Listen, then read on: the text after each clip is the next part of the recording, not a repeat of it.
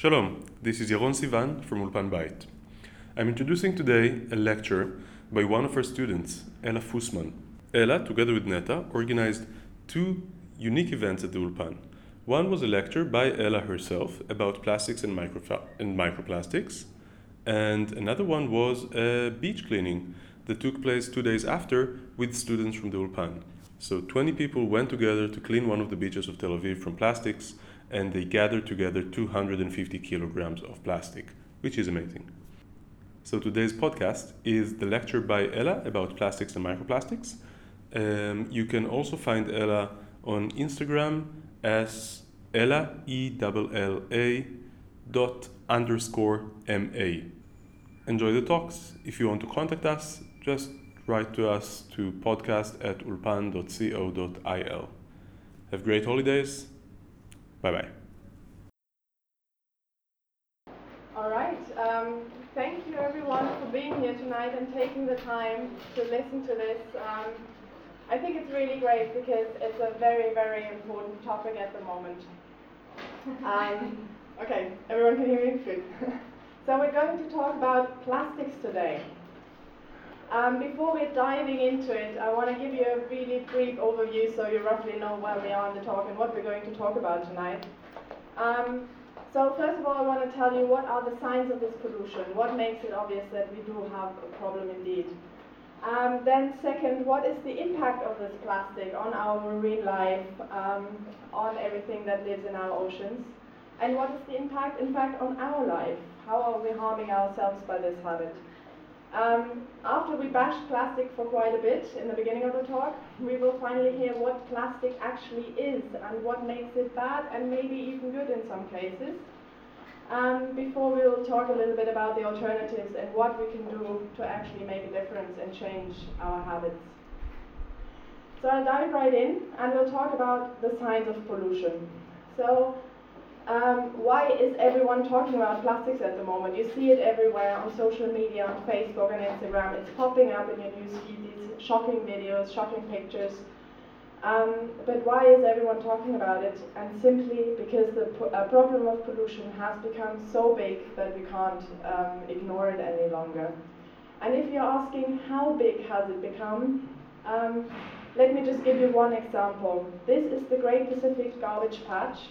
This is a floating island of plastic waste, floating in the North Pacific, halfway between California and Hawaii.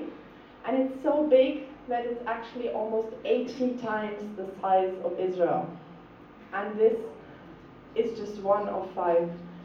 In this garbage patch, there are 1.8 trillion pieces of plastic floating. If you do the math, this is actually 250 pieces of plastic for every human being on this planet.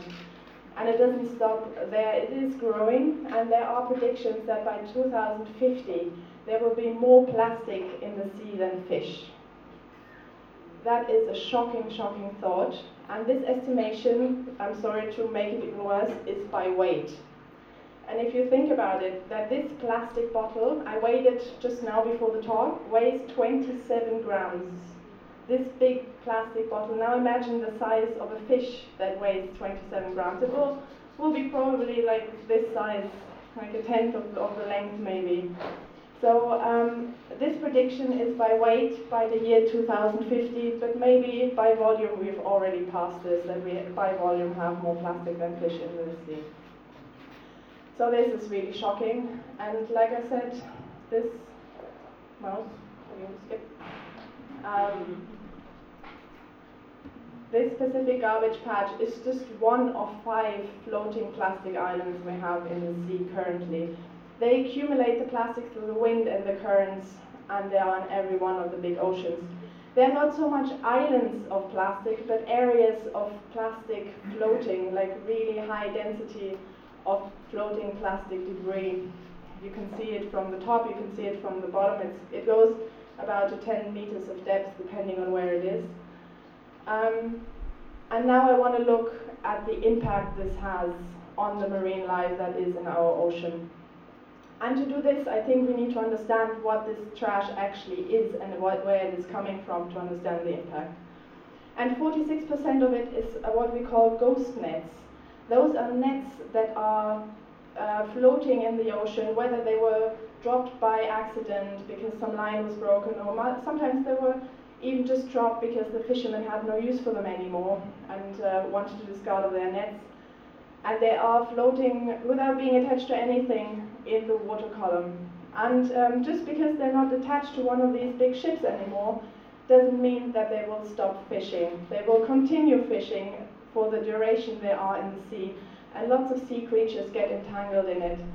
While fish usually starve in these nets, animals like, for example, this turtle, or marine mammals that are reliant on going to the surface to breathe oxygen, die in these nets much, much quicker because they suffocate and can't breathe anymore. So they are a real danger to our marine life. There's not so much we can do right now except for pushing governments to come up with stricter regulations. But another huge, huge chunk of this plastic that is floating in these garbage patches all around the world are plastic pieces. And this is where we come in. This is still 40% of it. And just to give you another big, big number that's hard to imagine, in the last year we produced 320 million tons of plastic things, whether this is packaging or items out of plastic. The majority of it is for single use. And yes, as a kid of the mid-80s, 90s, I was told recycling is the solution. We can use plastic without a doubt, we can recycle it. But this was in the 90s, they tried it in the early 2000s, but nothing changed. And we can see that plastic is not working for us. And that is for a simple reason, that plastic is such a cheap resource that it is actually often cheaper to produce something new from scratch because you can use the raw, pure material than to recycle something that has been used, probably been mixed with other additives, other plastics. So hardly anything, only about 10% of the plastic we're using is actually getting recycled. The rest of it ends up in landfills or is littered by the side of the road. That is 90% of our plastic. So what happens with the plastic once we're done with it?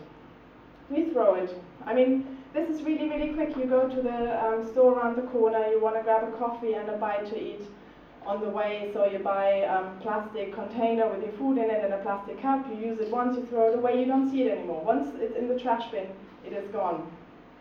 And it's quite interesting that we use plastic in such a way, because no one would go to a shop and buy a plate out of ceramics and a glass out of glass, use it once on the go and then throw it away. But somehow with plastic we have adopted this habit. So we use it once, we throw it away. Like I said, only a small part of it gets recycled, the rest is either littered or ends up in a landfill, which causes its own sort of problems, but I'm not going to dive into that, that would really take too long now. And still, even if they end up in landfills through flooding, through wind, they can easily be carried to small waterways and rivers, and from there they can easily end up in our ocean. And just to give you another number, 8 million tons of the plastic we use ends up in our oceans. And this is the equivalent of one garbage truck of plastic waste dumped into our seas every single minute. And the ocean just can't cope with that. So for those of you who have seen more plastic talks or are more familiar with the topic, you would have heard the fact that 90% of the plastic in our oceans comes actually from 10 rivers, which conveniently sit in Africa and Asia, so we don't have anything to do with it. We can't really change anything. But when you look at the average trash we find along coastlines all around the world, 75% of that trash that is littered on the coast is plastic. In Israel, though, it is 90%. 90% of the trash we find in beach cleanups here in Israel is made out of plastic. And although we are a small country and in the numbers of the waste we produce, we can never compete with countries like China or India, we still play a crucial role in this by producing so much plastic waste that actually ends up in nature. So what is this impact of plastic on our marine life? In the bigger pieces, animals get entangled, and as they grow, it really impacts their life, it impacts their bodies, the way they grow, the way they live, and they have no way of escaping this. I spare you the video of this, which has gone viral, But this straw is definitely not where it was supposed to be. And the next big thing is that a lot of animals are also eating this trash, because they, especially birds, because they think it is something edible. They feed close to the water surface, they see something shiny and colorful swimming, they think it's a small squid or fish, and they go with it, and they end up with stomachs full of plastic. And for this, I actually brought you a short clip, so please bear with me. Dr. Jennifer Labers, she's devoted her life to studying the plight of seabirds.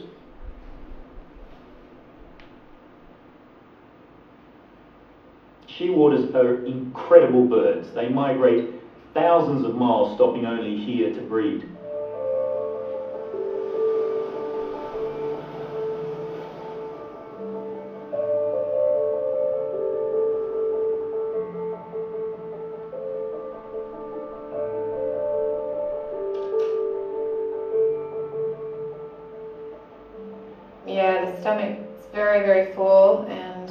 Here, there's some very dark pieces, some very light white pieces, and if you see, you know, as I push on this, it's absolutely rigid, completely full of plastic all the way up.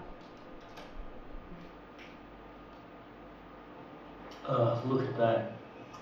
Absolutely no doubt that this bird died as a result of that plastic. That is literally a gut full of plastic. It's quite alarming, isn't it? Oh, that's awful.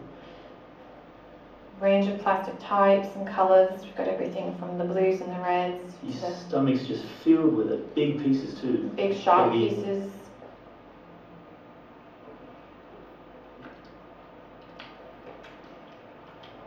Oh wow, look at the size of that big black piece. That is an enormous piece of plastic. Unbelievable. Look at the size of that.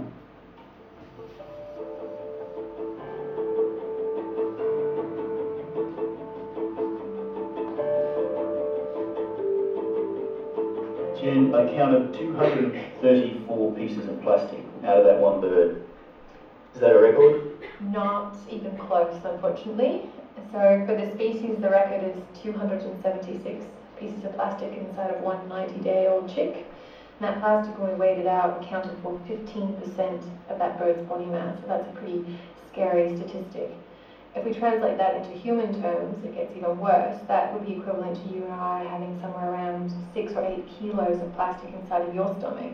It's equivalent to about 12 pizzas worth of food inside of your stomach. I think there's not much we can add to this. The statistics say that 90% of all seabirds have eaten plastic in their life. And it is quite shocking, and it's definitely not the only marine species that is digesting plastic, but we'll come to that a little bit later again. Let's look at another very important piece of this big puzzle that is the trash that is floating in the ocean, and those are microplastics. And although they make only 8% in this graph, which is divided by your weight, they are a huge, huge number of plastic particles. So microplastic, the definition is every plastic particle that is smaller than 5 millimeters. And they also do great, great harm to our marine life. And you can even see it in some footage really floating in the water column. And I go snorkeling here in Tel Aviv almost every day, and I see it on some days more and sometimes less. These plastic pieces that are really floating in front of your eyes. Here's a little bit of a size comparison to see how small they actually are. And we need to understand where are these microplastics coming from. So there are actually several sources for them, and one of them is the bigger plastic debris that is floating in our ocean. Later in Celine's talk we will learn why this happens, but the bigger plastic pieces, they break down under UV radiation, the waves, the friction, the temperature differences, and these plastic bottles we throw out actually dissolve into tiny, tiny, unidentifiable pieces of plastic that are then floating in the ocean. So this is one source. Another source is actually right in our homes, it's our washing machine. Every time we take a garment, a piece of clothing that is made out of plastic fibers, our speak a little bit about that later, and we wash it in the washing machine. Small pieces of that plastic detach from the clothing, and they are so small that they can't get filtered out by any filter of the wastewater recycling. And with our wastewater, they're being washed straight into our oceans every time we run a washing machine. So that is the second source. Another really, really big source are cosmetics, something we're using every day, whether this is facial peelers or toothpastes. They sometimes contain small plastic beads that are advertised as micro beads for special clean feeling on your skin or on your teeth, but they are small, really manufactured pieces of plastic that every time we brush our teeth are washed again with the wastewater into our rivers and into our oceans. So that is the third source.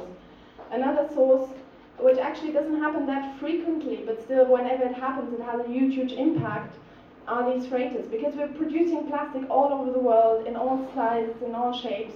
We're shipping the raw material all over the earth, and we do this in these freight ships. So these containers can be loaded to the rim with small plastic nuggets. And whenever one of these containers goes overboard and bursts in the waves, it releases a ton of small plastic granules, again, these small manufactured beads. And this is footage from 2012 from Hong Kong, where 3 of these containers went overboard, and the beach just looks like it snowed, and lots of the locals came out and helped. So these events don't happen very often, but they do happen. They happened just recently in Australia and at the coast of Africa. But when they happen, they can have severe effects on our marine system. So what's the deal with microplastics? It has been in the headlines for a long, long time as well, and I want to explain a little bit how it works. So for that, we need to dive in a little bit deeper and look at the water column, where we do have toxins. Again, I'm not diving into this topic, but we do have a lot of toxins floating in the sea, whether this is from, whether this is heavy metals from the paint of ships, or whether this is fertilizers that gets washed from our fields to the rivers to our oceans. We do have toxins in the ocean. But what used to happen is that we also have sand in the water column, which over the time can bind these toxins. And since the sand is heavier, it slowly sinks to the ground and binds the toxins with it, so they can be bound in the sediment and taken out of the system. If we now look at the exact same scenario with the toxins we have floating in the water, some sand granules, but now we add microplastics to the mix, we can actually see that through their chemical properties, the toxins really want to bind to these plastics, and opposite to the sand granules, they are very, very light, and they stay in the water column, where they are mistaken for small planktonic animals that are eaten by bigger animals. And this is exactly where this problem starts. So we have these small animals in the food chain, in the sea, that eat these small particles, and it enters their body. And obviously it doesn't stop there, because we have this food chain in the sea that the bigger fish eat the small fish and so on, and the bigger the fish, the more of these microplastics and toxins we will have in them. And once they eat the microplastics, it doesn't stay in their body. The toxins slowly dissociate from the plastics and actually migrate into the muscle mass of the fish. And this is actually where we come in, because we are at the top of this food chain. This is exactly our role in this ecosystem. So we are eating the same microplastics and the same toxins we are putting into the sea ourselves. So if we don't stop this habit, we're not only affecting our wildlife, but we are poisoning ourselves. And it doesn't stop with fish, by the way. So the traces of these microplastics have by now been found in things like table salt, honey, bottled water. In the US, I think 90% of bottled water contain traces of microplastics. And I'm really, really sorry to say, even beer is affected. Even beer contains traces of microplastics by now. But I'm in one. All right.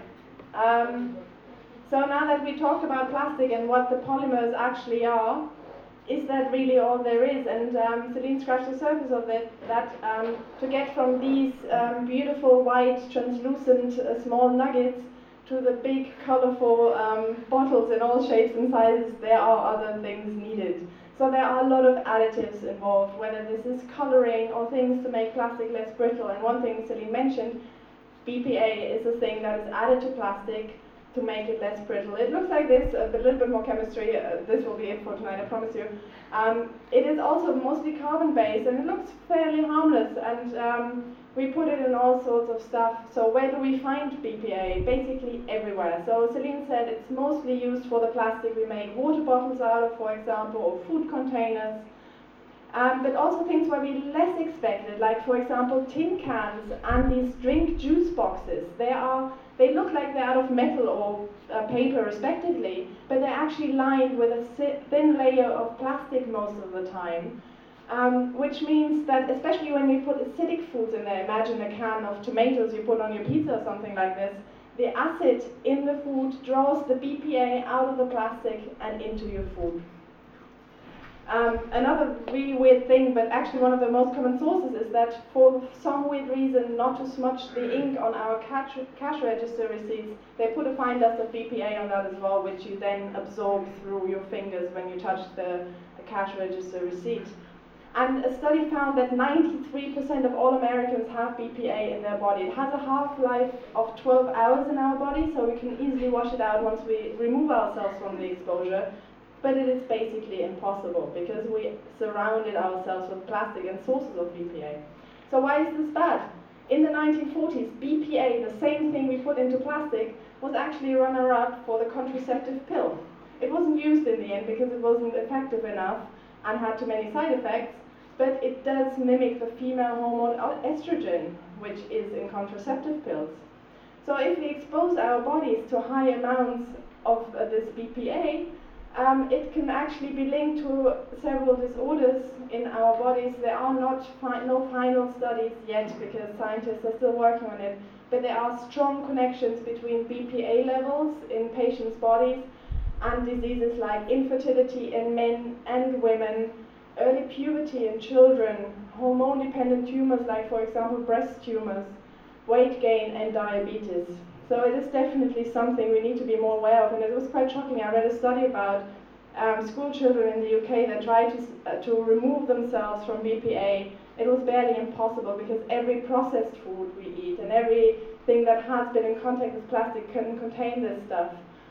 And yeah, it is basically impossible to avoid. But and they even got in contact with one of the can manufacturers of their favorite pizza sauce to ask them if their cans are lined with plastic that contains BPA. And even the can manufacturer couldn't say for sure whether this plastic contains BPA or not. So we definitely need more regulations when it comes to that.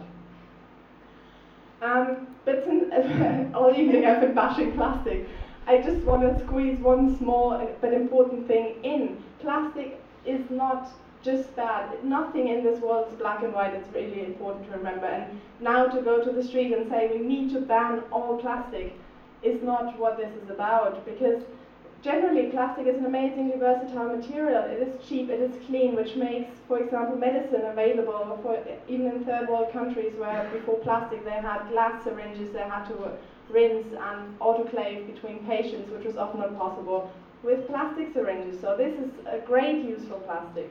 It is sterile, it is light, and in our fight against climate change, where we're shipping goods around the world, plastic saves weight and saves fuel. It saves food waste, and all this can fight climate change if we use plastic responsibly.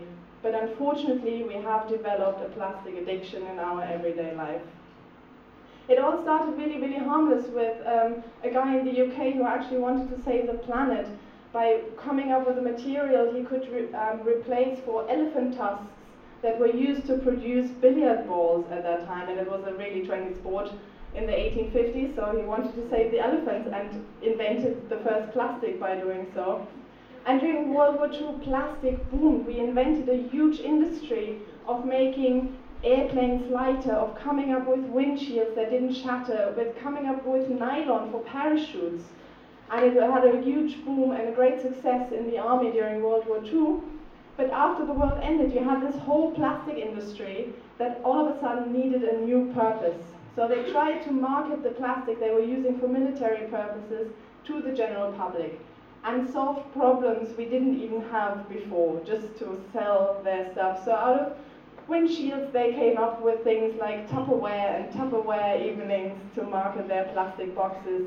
Out of the nylon parachutes, we made pantyhoses and many, many other things. Like I said, solutions for problems we didn't even know we had. And it has really gotten out of hand. There, I have collected a couple of examples now for you where plastic is really not used responsibly. It makes absolutely no sense to cut an avocado in half and seal it into plastic. Or peel something that has a perfectly degradable, good shell that protects the inner good with something with plastic. I lived in the UK for a while and I actually found, I didn't take a picture unfortunately, but I found hard-boiled eggs peeled and put into plastic boxes. Oh, this is just the highest level of insanity. And many things are just for our convenience. We just are being too lazy to cut the tomato in this case, and are generating plastic waste we are not recycling. And this is actually an example from an Israeli supermarket around the time of the World Cup, where you have this beautiful fruit that's unpackaged lying around, and instead of taking this 1 minute to collect the fruits you actually want, you buy a pack that is also sealed in plastic. So what can we do in our everyday life? Because it's not only this single potato wrapped in plastic, but there are many things we're using even unconsciously without realizing that we can easily replace with things that are not made out of plastic and somehow break this circle of addiction to plastic we have created. And I think whenever we go to a supermarket, whenever we buy something new, something out of plastic, but not only out of plastic. This goes, in my opinion, for every material, but especially plastic, we stop thinking about this. I think we need to ask ourselves these simple questions. How long will I be using it? How long will it remain on Earth after I use it? What will I do with it once I'm done? And how long will it stay in the place I put it after I'm done with it? And what are the alternatives? Is there something viable we can use instead? So I'm going through the main polluters we have and find here in Israel on a daily basis. And one of them is plastic bags. Worldwide, we use almost 17,000 plastic bags every second. And we use them on average for only 12 minutes before we're done with it and throw them into the trash, in the best case, or throw them out of the window of a driving car or leave them at the beach. And only 1 in 200 plastic bags gets recycled. So you can do the math how much of this ends up in landfills, our rivers and our oceans, and end up in places where it definitely doesn't belong.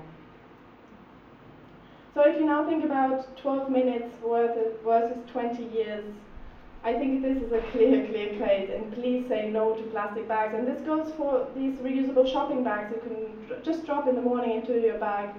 Or even smaller bags. There are really, really lightweight fabric bags in the market you can use to weigh your vegetables whenever you go to the market or the supermarket, and you don't need to use a plastic bag for every banana you want to weigh, for every tomato you want to buy, and you save tons of plastic waste by doing this. And there are countries that are actually doing it. There are so many countries around the world that are slowly starting to ban plastic bags. It is really possible, and here I want to really give you a small bit of hope in this huge grim vastness of plastic waste. And this is CFCs. I mean, who of you remembers the problem with the ozone layer we had in the 90s? There were big headlines. We had spray cans, air conditionings, fridges that were running with gases that were creating holes in our ozone layer. And in 1996, there was a worldwide ban signed. All the countries in the world signed a ban of these gases, and now the ozone layers are actually recovering. And scientists predict that by 2060, we won't have holes in the ozone layer anymore, because we decided globally as a humanity to ban these gases and save our planet. So I think it is remarkable, and if we start a change, and if we can change our habits, this can actually make a difference. Another big thing is coffee cups. We use 7 million coffee cups every day worldwide. And how long do we use them for? There are no official numbers. You can all take a guess how often or how long you use them for. And although they are out of paper most of the time, here in Israel at least, I have bad news for you, because the only thing that is recyclable in these bags. It's not even that it's not cheap enough or like profitable enough to recycle. It is not possible to recycle, except for this small cardboard rim they put around your cup so you won't burn your fingers. Everything else is not recyclable in these cups, and they go directly to the landfills. And I don't know, I guess maybe 10 minutes before your coffee gets cold, but it will remain around for 20 years before it not only degrades but falls apart into small microplastics, creating even more problems. So I think it is only logical, if we think about it, we would never go to a shop, buy a cup, drink one coffee out of it and throw it away. Don't do this with plastic. Get one of these reusable cups. You're making a big difference by doing that. And you're sending also a message to the coffee shops who are popping up and giving you offers, like every 10th coffee is for free, or you get, I don't know, 20 agawad off your coffee if you buy it in a reusable cup. It can make a difference.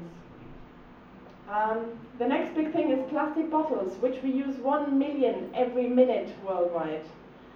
How long do we use them for? I don't know. Only 10 to 23% of them are getting recycled. And the thing with water bottles, and it has to do with Celine's chemistry part, they can often only be recycled one time before the plastic becomes so brittle that the only thing we can make out of it are plastic fibers which go into clothing, which, if you remember the beginning of the talk, will end up in our washing machine and produce microplastics. So this is definitely not a solution. For plastic bottles, if we throw them into the sea, which happens most of the time, it takes 450 years or more for the bottle caps, up to 1,000 years, until they fall apart into microplastics. No piece of plastic we have produced on our planet has just disappeared. This is something that doesn't happen with plastic. If we don't see it anymore, it has become microplastic. And again, we have these bottle caps that are clearly not where they should be. And I found this picture particularly shocking because this is in 1,000 meters depth in the middle of the Mediterranean Sea. And even in the most remote places, we now find our waste we have produced. And if you remember the invention and the boom of plastic, it hasn't been that long. It has been 80 years maybe since we've been using plastic, and all this destruction we have created in less than a century. So again, 2 hours versus 45 years, and take the BPAs in account I told you earlier. You're not only doing the planet a favor, you're doing yourself a favor if you switch to reusable water bottles that are available out of glass, out of metal, and out of in many colors and many styles. It is an easy decision, and you actually save money in the long run. But with the bottles, it doesn't stop there. You have all these colorful bottles where companies really cry for attention. They want you to buy their product and not the product of the competitor. So they make their products as colorful and as shiny as they can, so it will spring into your eye and you will buy it.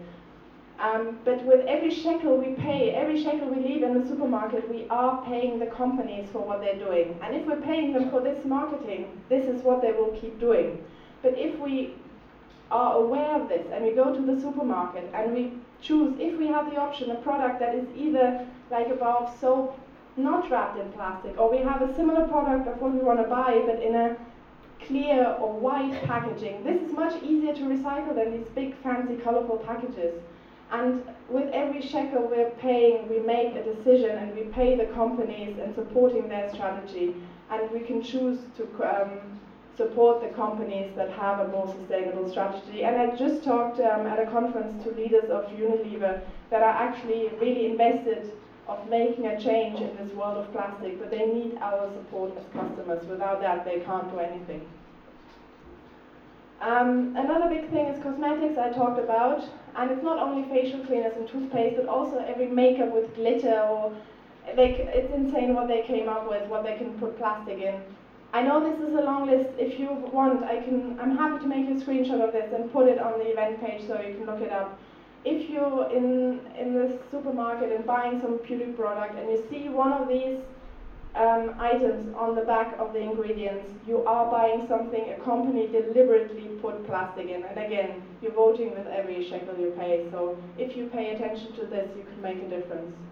The same goes for clothing, and if you check the label and you see any of these three names, you are buying a piece of clothing that is made out of plastic fibers and will produce microplastics.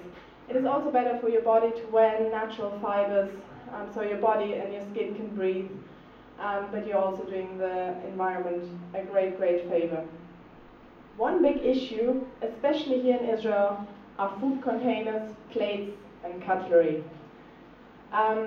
The estimations say that 40 billion items are used every year around the globe, and especially in Israel, this industry is booming. And every picnic you have on the beach or in Park HaYarkon or wherever, you have only plastic cups, plastic bags, plastic cups, plastic plates, plastic cutlery. Everything is used, and really the industry here is booming. It's incredible. There's a really interesting article. I can also link to the event page if you're interested. And it really looks devastating. This is a picture a girl on Facebook took and posted. And this is a picture I took in Palmachim at the end of a beautiful Saturday on the beach, where people just use these plastics and throw them away. And if you know you love picnics and you love camping and you love going out to nature and meet with friends, it is really worth to spend these few shekels, which you will gain back by not buying plastic plates anymore, and invest into a sustainable kit. Which is also much nicer, by the way, because these forks are plastic, they always break, you can't cut anything with a knife. It's not worth it. You don't want to eat from this blubbery plate. It's really worth it, trust me. Last but not least, I'm going to talk about cigarette butts, which often get neglected, and no, I'm not telling you to stop smoking, this is none of my business, but the problem with cigarette butts is that they are often littered out in nature, and 4.5 trillion cigarettes are littered every year around the globe, not disposed properly, but littered in nature. And the problem with cigarette butts is that they do exactly their job. They're made out of plastic, and they filter most of the toxins that are in the cigarette out before they reach our body. But exactly because of this, once they get in contact with water, they can spoil, some estimations say 200, some estimations say up to 500 liters of water. Just one single cigarette butt. And now go to the beach of Tel Aviv and see how many you can find. It's really amazing. So if you are a smoker, get a pocket ashtray or find some sort of solution to take them with you and dispose of them in your trash and not at the beach or in nature. I think the most important message here is, like, if we were now able to motivate you to choose a habit that is consuming less plastic in your everyday life, I think the important part is to not overwhelm yourself. Take it slow. Don't do it like a gym membership where you sign up, go 3 times the first week and then never set foot in the gym again. But tackle one problem at a time. Really try to create small habits rather than life-changing events where you can just swap this one thing. You look into your trash, see what you consume the most, and maybe start with this, try to find an alternative. And once this has settled in and you don't even have to think about it anymore, try another thing. Look what you're producing, what you're using the most. Don't judge yourself if you stray. I get stuck sometimes and I use a plastic bag because I'm stranded somewhere, but I try really my best not to and have a bag with me whenever. But you can't beat yourself up when you get stuck. And don't judge others as well. Just do what you can and tackle one corner at a time. And over time, we can make a difference, and we can start a movement and change our habit for good and not just temporary. This is a small starter kit. Whoever has this, amazing. Reusable shopping bag, a keep cup, and a water bottle. You can add these small containers and small bags to do your grocery shopping, to weigh your vegetables in, to buy your nuts here in the market. It's all possible, I've done it. You get a weird look the first time and people ask actually questions, they get really curious, and but are generally very, very positive about this. It's amazing. Maybe use soap instead of shampoo bottles. Get an ashtray if you're a smoker, and if you do love picnics, maybe get one of these plates so you don't produce more plastic waste. And I have one short video for you to give you a little bit of hope. Sometimes the problems of our world can feel overwhelming. But we got here one piece at a time, and we can recover one piece at a time. I believe in our ability to make drastic change. Throughout the world, I see a shift in the way we think. I see people starting to make conscious decisions with our planet in mind. We humans may be the problem, but it's we humans that give me hope and a solution. And if you want to help us on Friday morning, please come and sign up for our beach cleanup and help us make a difference. And thank you very, very, very much for listening to me and to all of us. And please enjoy the lecture.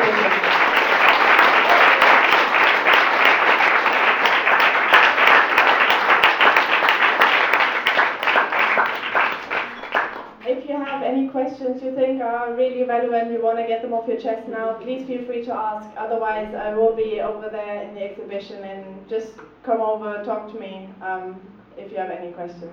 Thank you very much.